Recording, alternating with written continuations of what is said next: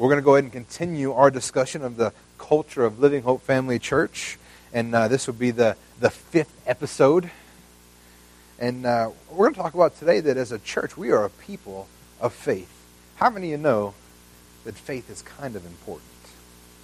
Faith is kind of a, a kind of a big deal. If you didn't know that, you write it down so you don't forget. Faith is a big deal in the Christian religion. You see, and the, the question we have to ask then, if it's so important, what is faith? Because the truth is that there's, there's, a, there's a couple of different kinds of faith. There is biblical faith or faith in God, or there's worldly faith. But the truth is, and they might use different words for it, but everybody has faith. Everybody believes in something. Everybody trusts in something. Right now, every single one of you are, are, are, are participating in faith that is so strong that you can't even, you probably don't even realize it. But not a single person of you came in here and went,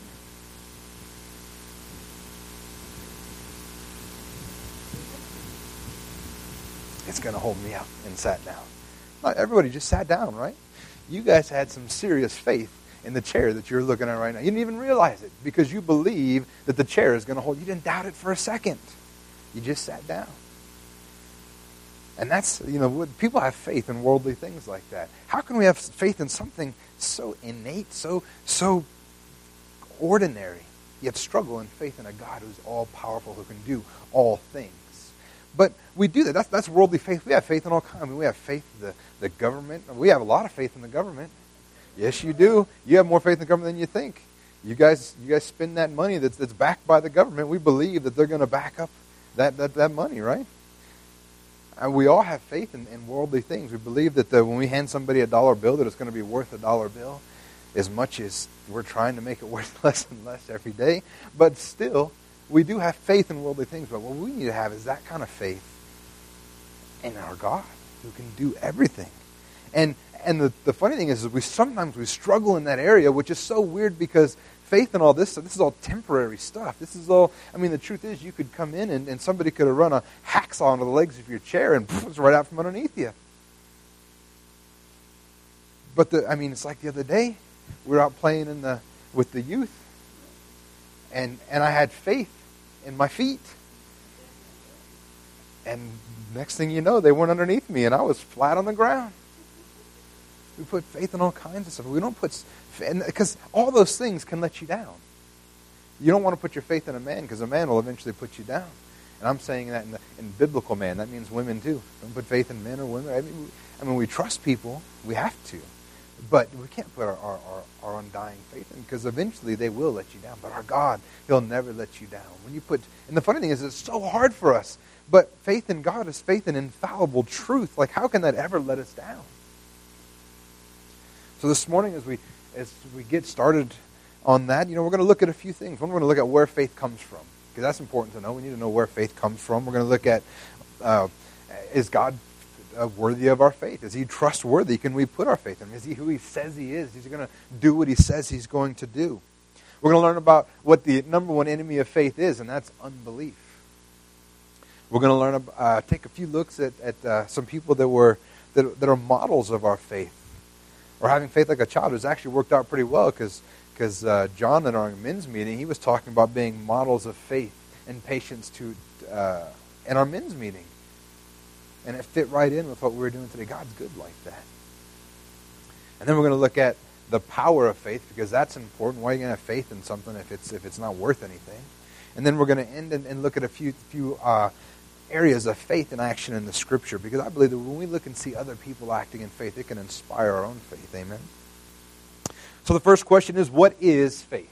Hebrews 11, 1 through 2 said, Faith is the assurance of things hoped for, the conviction of things not seen, for by it the people of old received their commendation. Did you know that the uh, the definition of faith has changed over the years? I looked up the definition of faith in the dictionary, and this is what it says now belief in God or in the doctrines or teachings of religion. You're like, well, that kind of makes sense. Belief in God, that's what faith is. Or I guess it's not a terrible definition, but you know what it was in 1982? This is what the Webster's Dictionary defined faith is in 1982 the firm belief of God's testimony and of the truth of the gospel, which influences the will, leads to an entire reliance on Christ for salvation. Now, that's a much better definition. But even we've, we've watered it down over the years. Oh, it's just belief in God. No, belief, it's, a, it's an unwavering belief in the truth of the gospel. Matter of fact, this word right here, this now faith is the assurance of things hoped for. Another translation it says that that's the substance or subsistence. It's the very foundation that our hope sta- stands on. It says faith is the assurance of things hoped for. With, without faith, there can be no hope. And faith is actually what brings it's the like I said, the substance or subsistence is what brings it into existence. Our faith produces that hope, and it's why we can stand on it. And it says it's a conviction of things not seen. See, that's the problem that people have with faith is is is it's the conviction, it's the it's the utter reliance on things not seen. It's believing something that we don't see. It's calling things that aren't as though they are. And sometimes we feel like we're a little bit crazy when we do that. Sometimes we feel like that, oh, we're just telling a lie. Anybody ever felt like that? Like people will say that you're crazy. Why are you saying that you're healed? You're, you're obviously not healed. But we, we, we do it in faith. We do it because the Scripture says so. And I can tell you what, the truth of my God, what He says, is much more valuable. It's much more trustworthy. It's much more faithful than anything somebody else might see. Even my own eyes. My eyes will lie to me, but God won't. You ever heard somebody refer to it as blind faith? They try to use that as a way to uh, to, to talk you down. Like, you're crazy. That's, that's blind faith. Why would you have such blind faith? And I actually agree. I think blind faith is stupid. Having blind faith in somebody, I mean, if you walked up to somebody, like if I just walked somebody out in the street and gave them my paycheck and said, hey, would you go deposit this for me? That's blind faith. I don't know who they are. I don't know what they're going to do. I, I, mean, they could they could go they could just throw it away. They might deposit for me. Somebody might actually just be like so dumbfounded they just go to the bank and deposit. But that's blind faith. You don't know what's going to happen. You don't know who they are. You don't know if they're trustworthy. You don't know if if they're a criminal. You don't know anything about them. Blind faith is stupid.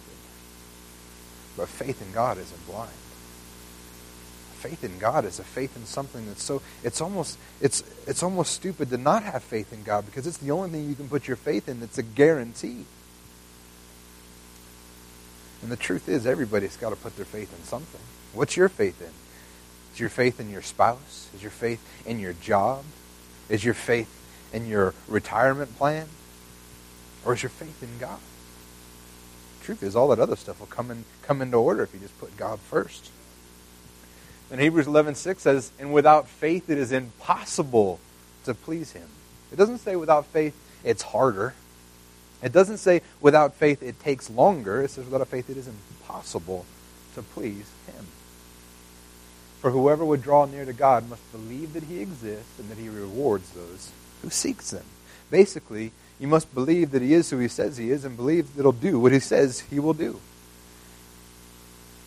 And the truth is, is that sacrifices and good works, offerings, that doesn't mean anything to God. That's just the thing. In Hebrews 10 5 through 6, it says this Consequently, when Christ came into the world, he said, Sacrifices and offerings you have not desired, but a body you have prepared for me. And burnt offerings and sin offerings you have taken no pleasure. And then in Isaiah 64 6, it says this We have become like one who is unclean, and all of our righteous deeds are like a polluted garment. Other translations say they're like filthy rags. Matter of fact, the, the word being used there, they've really watered it down in the ESV. They've watered it down in most translations. It's actually talking about menstrual rags. It's talking about stuff that's, uh, that's not good for anything. It's, it's trash. It's garbage. It's nothing. He says that's what our, our good deeds are like to God. He says we all fade like a leaf and our inequities and like the wind take us away. Those, those good, that, that's not what God's looking for. Matter of fact, in Philippians 3.8, Paul says, Indeed, I count everything lost because of the surpassing worth of knowing Christ my Lord. For his sake I have suffered the loss of all things and count them as rubbish in order that I may gain Christ. All that other stuff, good deeds, works, they don't mean it. God just wants you to trust him. You know what the great thing is, though, when you begin to trust God, you begin to just naturally do those good things. You begin to naturally do those good works. You begin to naturally love people and serve people, which is what God. But this, that's not what gains you favor with God. Your faith gains you favor with God. And religious ceremony is not going to cut it. He's looking for real faith. He's not looking for people that, that look good on Sunday morning inside the church, but the rest of the week you don't even, couldn't even tell they knew God. We have to believe that he is who he says he is and that he'll do what he says he'll do. James 1.17 says, uh, the, the question that I'm, that I'm asking here is, all right, so we know that we need to put faith in him. He says that, that without faith, um, I, he can't be pleased because it's, it's his faith, it's our faith in him that pleases him. So the question is, well, we need to place our faith in God. Is he faithful? That's a good question to know. If you're going to put your trust in something, you want to know if it's trustworthy, right? For the scripture says in James 1:17, every good gift and every perfect gift is from above, coming down from the Father of lights, with whom there is no variation or shadow due to change. Other translation says there's no shifting shadow. What it means is that God is, is solid. God's not going to change. If God will do something for some person, he'll do it for you. God's not a respecter of persons. And we see his work in our lives, and we see evidence of his faithfulness, and that never ever changes. He's always going to be faithful to you. And every good gift comes from him, and nothing ever changes. And Numbers 23 19 says, God is not a man that he should lie, or a son of man that he should change his mind. He, has he said, and will he not do it? Or has he spoken and will he not fulfill it? Those are rhetorical questions. The answer is obviously, if he has said it, he will do it. And if that's who God is, if he said it, he'll do it, and he's, he can't change his mind, he can't lie, then we can put our trust in him. Whatever he says is going to come to fruition because he is trustworthy. There was once a little preacher's kid who was told to, to go wash his hands before dinner every night. And he said, they kept telling him, you got to go wash your hands. There's germs on your hands. Go wash your hands. There's germs on every, every, every time before supper and lunch and breakfast. Go wash your hands. There's germs on your hands. And he's running to the bathroom going, germs in Jesus, germs in Jesus. All I ever hear around this place. And I ain't never seen either one of them. But the truth is, we see Jesus. We see God in our lives. We see him act in our lives. And he's faithful. Now, the truth is, is how do we determine someone is something is worth trusting? We have to ask, is it reliable? Is God reliable? Amen. If he says that he'll do it, he's not going to change his mind. There's no shifting shadows in God. Will it stand the test of time? Well, he's eternal. I think it's gonna. It's not like a, it's not like when someone makes you a promise, it's only good until they until they die because there's no more evidence that they made that promise. When God says it, it's not only is it trustworthy, but it stands the test of time. And I think the final thing that you can tell if somebody's trustworthy is do they love you? Because if somebody loves you, they're going to take care of you. And oh, God loves you. He loves you so much. God sent his son to die for you. I would not send my son to die for you, and I love you, but not that much. He loves you that much. And because of that, I believe that God is trustworthy. Amen? So if that's the case, where do we get faith? And Romans 10:17 says faith comes from hearing and hearing through the word of Christ. We, we, we, our faith grows through the word of God. When we hear the word of God, it inspires faith, faith, faith inside of us. In 1 Corinthians 2, 4 through 5, it says, In my speech and my message were not in plausible words of wisdom, but in demonstration of the Spirit and of power, so that your faith might not rest in the wisdom of men, but in the power of God. Our faith rests in God's word and the power of his might. So when we hear the word of God, it actually inspires faith in us. As a matter of fact, if you're having a struggle in any area of faith in your life, look up scriptures that pertain to that. Having trouble trusting God for your finances, and you keep hearing the pastor say give, and you're like, I can't give, I don't have any money. Begin to look up scriptures where it talks about giving in the Bible and how God will provide for you. And you'll notice that when you begin to read those, you begin to see that God is faithful and He'll do those things in your life, and your faith will grow. And then when you have the faith, then it's easy to write a check when you don't got any money. I don't think it was hard for that the widow that gave the check. I don't think that was hard for her to give that. I don't think she was. Uh, she she knew God would take care of her no matter what, so she gave everything. I've never even asked you to give everything. We're working on that. One day your faith's going to be that good. I'm just asking you to give everything. That's what one time uh, people have talked about. Actually, Tony was just telling me the other day, or uh, she has a family member that's that's worried about, uh, you know, I don't want to go to church because all they want is my money. I'm like, I oh, tell them I don't just want his money. Tell them I want everything. I want his, I want his house, his kids. I want him. I want him to give his life fully to God. Everything should be God's. You call me crazy, but that's how. I mean, man, that's how I want to live my life. That's how I want to live others. People live others' life. Not because I want their stuff. I care less about their stuff. I want to see what God will do in their lives when they're willing to give everything to Him. Because I know what he's done in mine, and I want everybody to have that.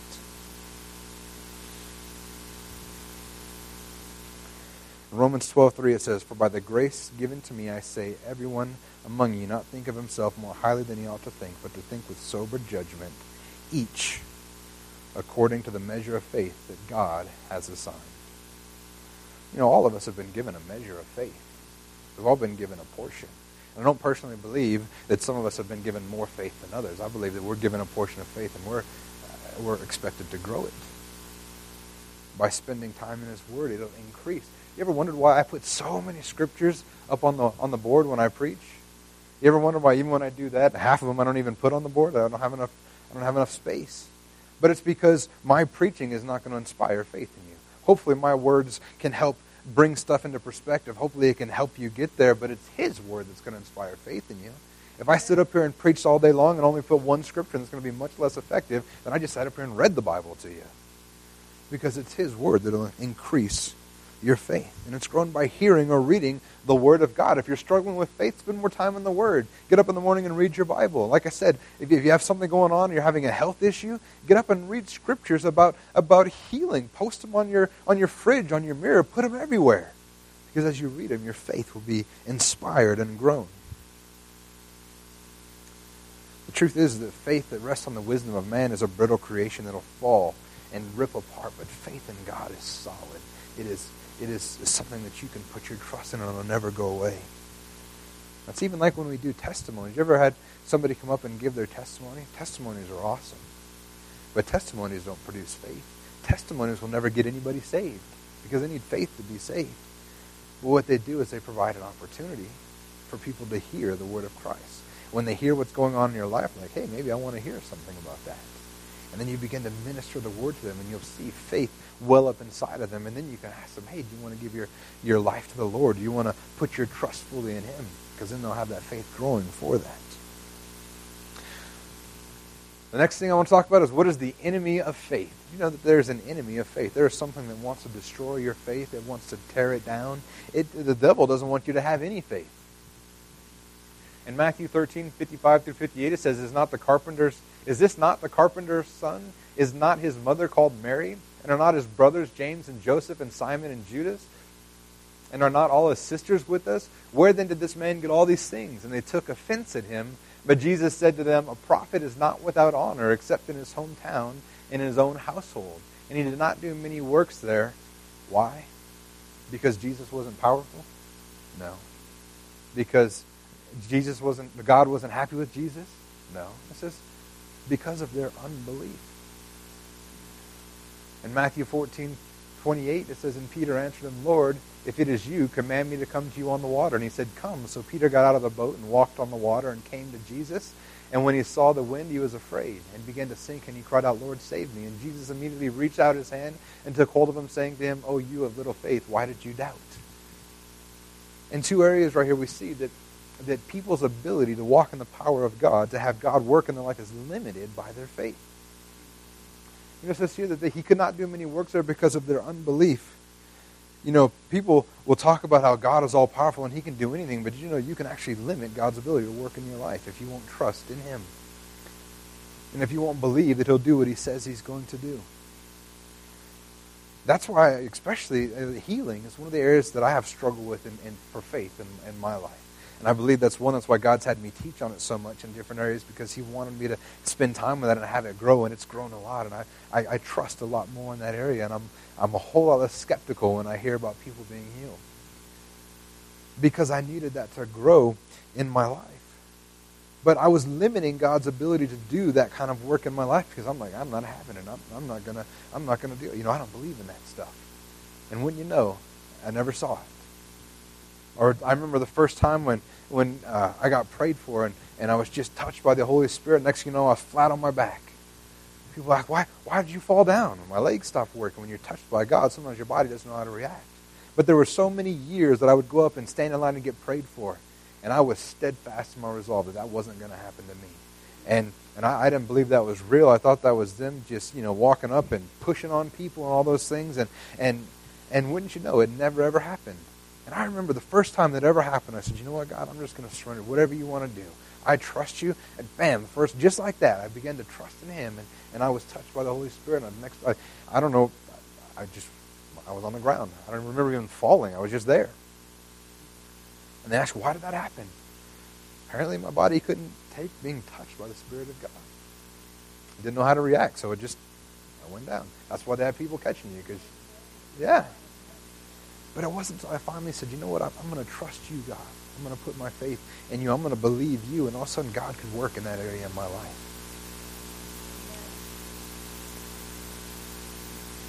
And the funny thing is, is like Peter here, how many times have we started out good? We started out, I mean, this is an incredible thing. Can you imagine he was walking on water? I want you to know the water wasn't holding him up. It was his faith and the power of God working that was holding him up. And he gets out there, and all of a sudden he gets distracted by a little, a little storm or a big storm. I don't know how big it was. But it doesn't really matter when you're walking with God. It doesn't matter how big the storms are. If your trust is in Him, it doesn't matter. You can just keep walking out to Him. And he began to walk on. He did an amazing thing. I mean, what kind of faith did that take to step out of the boat? It's like those cartoons. You remember when they would they would walk off the edge of a building or something? They just keep walking until they look down and realize there's nothing under. You ever seen the cartoons like that? That's kind of like this was. Peter got out of the boat, just kept walking on water. And then he began to, instead of keeping his eyes on Jesus, he went and looked at the storm. He looked at the waves coming up and he got distracted. And the next thing you know, he begins to sink. And what's Jesus say? You of little faith. It was his, his lack of faith that caused that to happen. So remember that in your life, if you're having trouble in an area of faith, it's, un, it's, it's unbelief, it's, it's not trusting that's going to cause uh, those areas where faith should be manifesting in your life the, the reality, and I don't mean faith itself, because the problem is, is we probably don't have enough faith in those areas. But if we don't have a promise manifesting in our life, it's probably because we're distracted by other things instead of looking at Jesus. Because the truth is, the Scripture says the promises are yes and amen in Him. All the promises of God. So what if that's the case? What limits it? We just don't trust Him fully. I believe sometimes.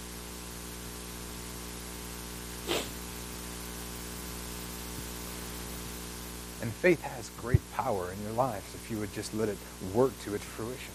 In Matthew 17, 20, it says, He said to them, uh, Because of your, your little faith, truly I say to you, if you have faith like a grain of mustard seed, you will say to this mountain, Move from here to there, and it will move, and nothing will be impossible for you.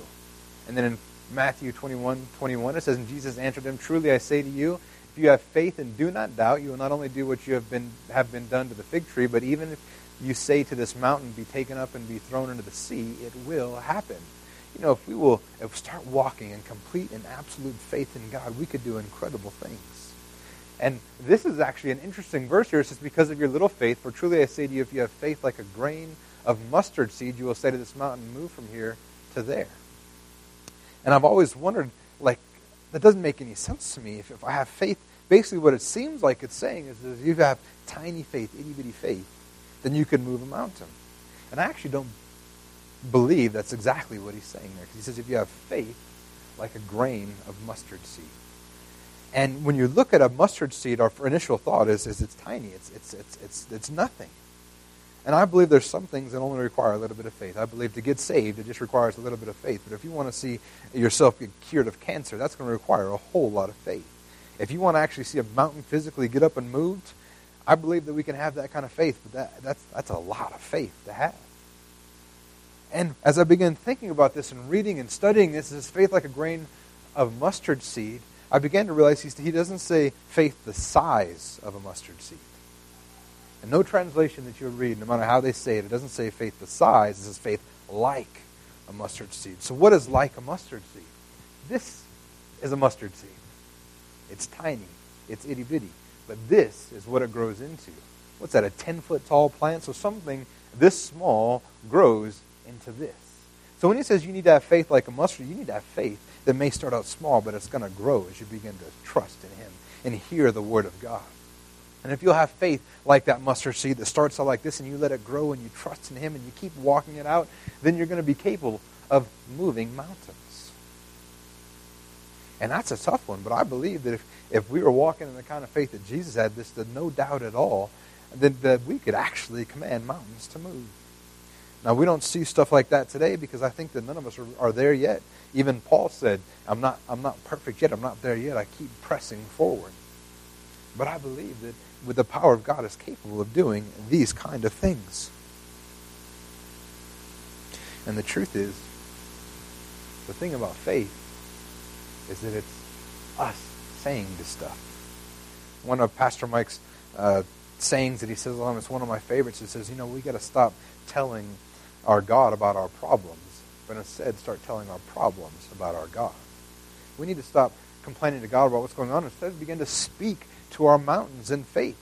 Nowhere in the Scripture does this say, you know, if you have a lot of faith, then you can beg God to do stuff, and He'll, he'll begin to do it. It says, it doesn't even say you should ask God to move these mountains. He says, you say to the mountains. You tell it to get up and go. That means that when you're dealing with a sickness, you can say, I take authority over you. Whatever's going on in my body, I command you to go in the name of Jesus. That's operating in faith, and that's you saying to your mountain, get the heck out of here. Amen? And faith is powerful. In Galatians 2.20 it says, I've been crucified with Christ. It is no longer I who live, but Christ who lives in me. In the life I now live in the flesh, I live by faith in the Son of God who loved me and gave himself for me. 2 Corinthians 5 7 says, For we walk by faith and not by sight. That means that when we walk, when we live our lives, it's not us living, it's Jesus living inside of us. And Jesus was, was incredibly powerful and in tune with the Word of God. And that means that we can live just like he lived. That's why it says in the scripture, uh, when it's talking about his miracles, when he leaves, when he goes to Father, it says, Greater works than these will you do. Because instead of just having one Jesus going around doing miracles, there's going to be tons of. When he left, he left us here. And instead of just him raising a couple people from the dead, it should be all of us raising a couple people from the dead. We should have people being raised from the dead all the time if we would just begin to trust and believe that it's possible. And some people say, oh, that's crazy. Only Jesus could do that. But it's, it's been documented many times since Jesus left that people have been raised from the dead. We were just talking about on, on Wednesday night, Joseph was telling a story about a man who was embalmed and came back to life after they prayed for him. We had uh, uh, Dean Braxton came and ministered at the at the Tucson church, and he was dead for like six minutes or or, or four no four hours. Was it four hours? Huh? Forty five minutes. Sorry, he was dead for a long time. 45 minutes he was dead. They have doctor. They did. They've done document, documentaries on it. They've done interviews with the doctors. They, they've said he was dead for 45 minutes, came back to life. He actually went to heaven. Tells the story of how he went to heaven. You know, this is the kind of stuff that we should be seeing more regularly. This shouldn't be something that happens every now and then. Man, being prayed for for a headache or for for a backache. I mean, that we shouldn't even think about it. We just you know, you don't belong here. I was bought with a price. By your stripes I am healed, and move on our way. It should be done with. But it's tough. That's that's you know, we have to start with that faith like a mustard seed and just continue to grow it, spend time in His Word. And I believe that if you will begin to do that and hear His Word and walk that out and begin to exercise that faith as well, you're going to see amazing things happen in your life. 1 John 5 4 says, For everyone who has been born of God overcomes the world, and this is the victory that has overcome the world, our faith. If you've been born of God, if you're born again, if you've accepted Jesus Christ as your Savior, you have overcome the world. You are victorious. You are more than a conqueror. Well, how is that so? It's by your faith. Because the truth is, is that stuff's going to come against you. Stuff's going to, to, to, to come at you. You're going to have the devil coming at you. You're going to have life coming at you. You're going to have other people coming at you. But the scripture says, with faith, you're victorious in all of these things. And in Luke 18, 17, it says, Truly I say to you, whoever does not receive the kingdom of God like a child shall not enter it. This is also a reference to faith as well. This is one of mine that, that I've, I've become to understand so much more after I had children. Because I'm looking at this, whoever does not receive the kingdom of God like a child shall not enter it. What does that mean, like a child? And then the first time my eyes were open to that was when my son, he was just two or three years old, and he broke this toy. I don't remember what toy it is anymore, but I remember he broke it, like good and broken, like I wasn't fixing it. And he says, Dad, fix it. And I'm like, I, I can't, son. It's broken. I can't fix it. He says, No, you can fix it. There was not a doubt in his mind that I could fix this toy because he, he, he trusts me. He believed me. He said, you know what, you can do anything. That's my dad. He can do anything. And, and I began to understand what it meant, faith like a child. because he trusted me to figure. And, and newsflash, it didn't get fixed. I couldn't fix it. But that's the kind of faith you have to have. Or have you ever seen a little kid standing on a wall and you walk up you say, jump? And without hesitation, they just jump. It's not till they've fallen and hit and hit the ground a couple times till they're, they're more leery about that. Because in the beginning, you know, we always catch our kids. And they jump and they, they get caught. There's, there's no issue of trust. They have unwavering faith in us. The truth is, is that children rely on their parents for everything, particularly when they're young. When they're, we're just talking about here, these little young ones. Man, we we look at uh, can I call him Johnny Number Five? I think I like that better. Little Johnny Arrow over here. Did he did he get up and make himself breakfast this morning? No. Did he get up and put his clothes on this morning? No. He didn't do anything for himself this morning. You did everything. And he relies on you for everything. Let's be honest, we know Monique did everything. yeah, I had a baby once too. I know who did everything. but yeah, they, they did everything for him. He couldn't do anything for himself. He relies on them 100% for everything. And that's what we should be like. That's what God wants, is us to rely on him 100% for everything. And trust in him. That's childlike faith. Amen? There's a couple. Th- there's many times in scriptures we see faith in action, but I want to point out a couple. Matthew 15, 25 through 28 says, "But she came and knelt before him, saying, Lord, help me." And he answered, It's not right to take the children's bread and throw it to the dogs. And she said, Yes, Lord, yet even the dogs eat the crumbs that fall from their master's table. And then Jesus answered, Oh, woman, great is your faith, be it done for you as you desire. And her daughter was healed instantly. The desires of our hearts will be made a reality by our faith in Jesus. She wanted her daughter to be healed. She wasn't Jewish, and at this point, Jesus' ministry was just to the Jews at this point. And he says, it's not right to take the children's bread and throw it to the dogs. Basically, what he's saying is, is that I've come for the Jews. You're a Gentile. You're not to have any part of me. But she knew who he was. She, she had a, a greater revelation of who he was than even the Jews did at the time. She knew there was something more there. And she says, you know what? I'll take whatever you have, whatever you have, I, anything. I'm just going to believe in you. I'm going to trust in you. And he says, oh, woman, great is your faith. Do you know that Jesus did two miracles in the Bible that he didn't want to do? And both of them were by women, talking them into doing stuff. Remember we were talking on Mother's Day about women being, moms being stubborn? His mom said, turn the, you know, turn this water into wine. Or Jesus, do something. We're out of wine. He's like, what does that got to do with me, woman? And she's, she, doesn't, she just ignores him. And she says, You know what? Just do whatever he says. And she walks away. And Jesus is like, I guess go get me the, the dirty feet water. And he turned it into wine. Here's another one. He's like, Jesus, heal my daughter. He's like, No. Not only that, your first word is a dog. he said, You know, you're, you're not, this is not what I'm here for. And she says, No, I believe you have something for me. And he says, Woman, your faith is great. This is the second. He didn't want to do this, but he did it anyway because of her faith. And in both of those cases, those women's faith were great. They believed that he was going to do it, even if he didn't want to. And because of that, because of that faith, it believed, there was just a stubborn faith that, that, that he was going to do what he could do. And a miracle happened in their lives. In Luke 7, 6 through 9, it says, And Jesus went with them, and when he was not far from the house, the centurion sent friends, saying to him, Lord, do not trouble yourself, for I am not worthy to have you come under my roof.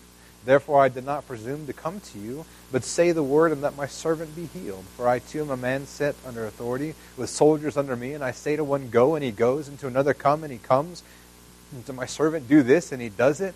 And when Jesus heard these things, he marveled at him, and turned to the crowd that followed, said, I tell you, not even in Israel have I found such faith. The, the place where Jesus found the greatest faith was in a, a centurion man, a, a Roman soldier. It wasn't even a Jew. And he, he got it.